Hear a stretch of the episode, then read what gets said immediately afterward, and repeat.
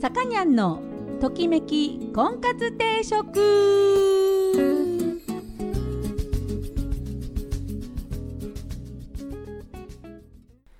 はい、えー、皆さんこんにちは。さかにゃんのときめき婚活定食が今週も始まりました。えー、私結婚相談所母大女オーナーのさかにゃんです。毎度お聞きいただきありがとうございます。今週もよろしくお願いします。えーとね、世間ではもうコロナが収束に 向かっていてねそれでもう東京とかは混雑してるっていうこれ大丈夫なのかなって思いますけどね富山県は私は富山から出てないので分かんないです。鹿はごめんなさい分かんないんだけど富山県はひっそり したまんまですよ。全然混雑とかしてないですよ。ただこう出かけたいなっていうムードはあるみたいでこう道は混雑してます。ね。あとなんかこう自然の多いところとか、うん、ちょっとなんかほんのり、えー、密にならずに、えー住んでるんですけど都会はやっぱり人が多いからね。みんなで一斉に動くと大変なことになるんだなっていうね。やっぱりこうずっと抑圧されて我慢を強いられてきたからまあねお祭りみたいに騒ぎたいっていう気持ちも分かりますけどね。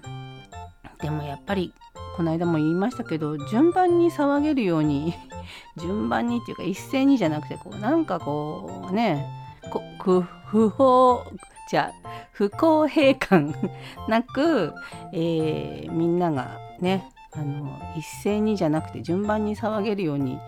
したら騒げるは変だななんかこう解放心の解放ができるようにしたらいいんじゃないかなと、えー、思いますけどね。うん、いやこういうふうに、えーと、国民のね、えー、行動を制限すると制限する、うん、ルールができちゃうとえー、昔あったみたいに戦争にね行かなきゃいけないとかね国の言うことを聞かなきゃいけないっていう風土ができるから、えー、それをこう防ぐためにこうそういう法律が簡単にできなくなっちゃってる日本人はね行動制限とかができなくなってるっていうね、えー、そういう意味もあるんだけどこういう時にねなんかちょっとやっぱりこうそういうのが行使できないと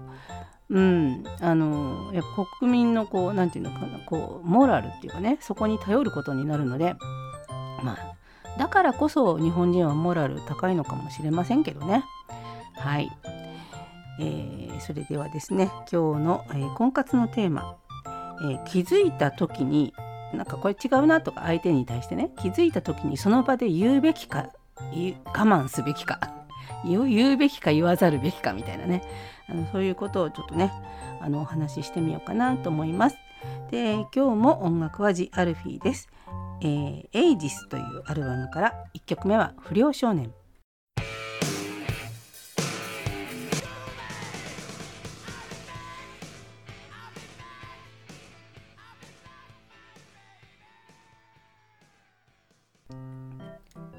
はい、トキコンです。今日のテーマは相手に対して、えー、気づいたこと。ちょっと言いにくいことね。ちょっと気づいちゃったら時に気づいちゃったら時じゃないよ。気づいちゃった時に言うべきか言わざるべきかっていう話です。まあ一概にはねあの言えませんよね、うん、そのものによることによるからね。ただなんで黙ってようかなって思う。なんでその言いたくないっていうか言わないでおこうと思うかっていうときっと揉めたくないから。ね。その揉めたくその人とのこの友好関係をね、えーと、保ちたいから。ね。目の前にいるのが友達だったらいいよ。たまにしか会わない。友達だったらいいんだけどこう一緒に暮らしていくこれから。一生を共にするパートナーに対してその本心っていうかねそのあれって思ってることを言えないっていう状態はずっと溜め込んでいくことになりますそして何かの時にそれを言った時ね、なんかの表紙でそれ言わなきゃこれあの時はこうだったっていうのを言うとなんで今まで何も言わなかったのっていうね別のことで揉めることになります。ね、なんで、え長い間ね、え、言わないということは相手に対してこう何かを言うのが怖い自分の問題です。自分自身の問題です。ねえーと、そういうわけで結局それがこうその関係を保とうとかねよくしようとかねあの悪くするのをやめようと思っていたことが実はそうじゃないっていうそういうことがあります。であの言わないっていうことはあの相手の都合に合わせてるっていう、まあ、こともあるので、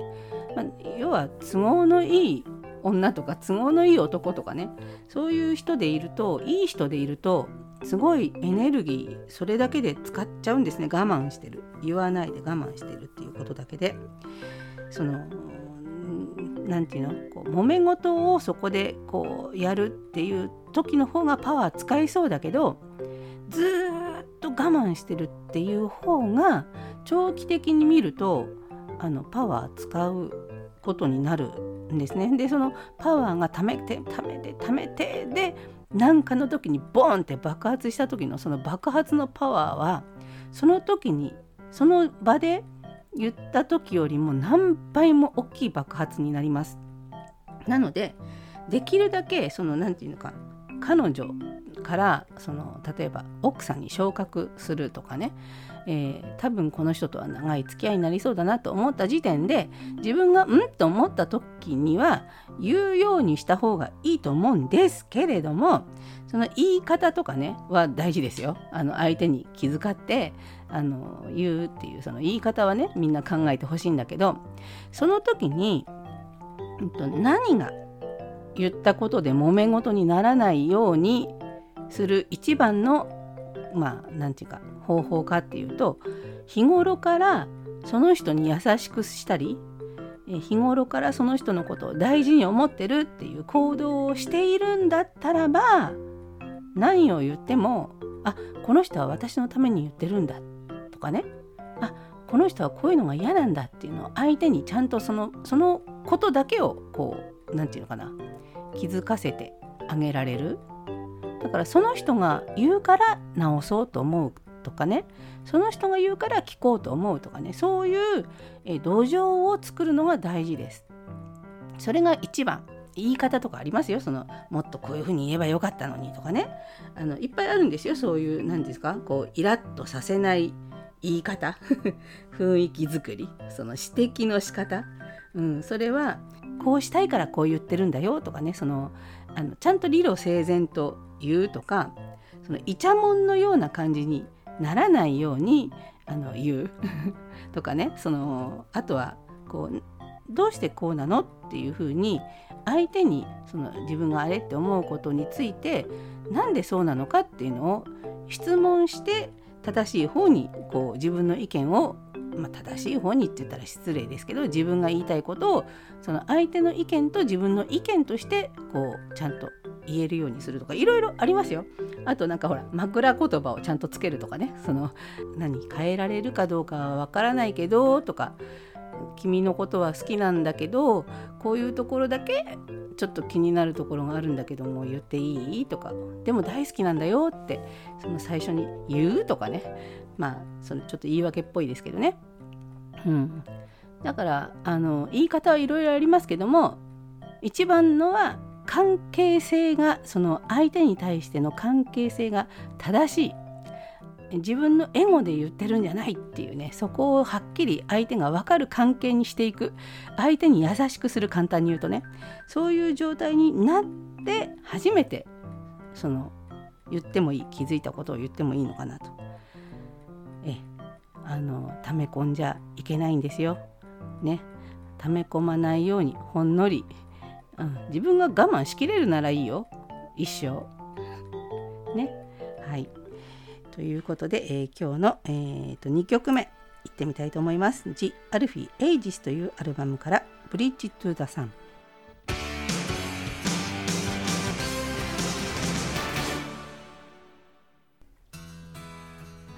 えー、ときめき婚活定食。そろそろお時間になりました、えー、この番組は、出会いや婚活について皆さんと一緒に考えていく番組です。お悩み相談やリクエストなどありましたらお待ちしております、え、また菩提樹という結婚相談所金沢と富山2店舗でやっております、えもしね、え出会いがないとかね。あとは何例えばまあうちに多いのはアプリに登録して出会い系のアプリにあの登録して相手探しとかをもう自分を晒しながらしている、えー、人とは出会いたくないっていう。なんかそういううんと出会い系に対しての強いこう危機、うん、危機じゃないな、うん、嫌悪感っていうかね。そういうのを持ってらっしゃる人は、えーとまあ、いわゆるこう真面目な 慎重派のタイプとかね。そういう方は結構いらっしゃいます。えーと、なんで、えそういうところでもね価値観合うかなと思いますので、えーと、そういうねあの出会い系のアプリとかに、えーと、ちょっと疑問とか持ってる方とかはね是非ご来店いただければなと思います。えー、とリアルに会うっていうことはものすごく大事です。ね画面上でリモートで、えー、話すのもいいですけどやっぱりこう対面してね話すと違うものがやっぱり見えてきます。えー、その対面式の、えー、お見合いを30分というね時間をまず区切って一番最初に第一印象を持ってもらうというのが菩提寺の今のお見合いです。えー、ぜひ興味のある方は、えご来店いただければと思います。えーと、そうですねあ、ホームページ見てください。ホームページから簡単に予約ができるようになっておりますのでね、えご来店を皆さんお待ちしております。えー、というわけで、えー、今週も「ジ・アルフィー」をかけておりました「エイジス」というアルバムからえーと、これプロプログレーっぽいこうなんだこの曲っていう えー、曲をかけたいと思います。エイジスというアルバムから「ジ・エイジス」という、えーと、タイトル曲ですね。こちらをおかけしながら今日はお別れしたいと思います。お相手は菩提寺のさかにゃんでした。それでは皆さんまた来週さようなら。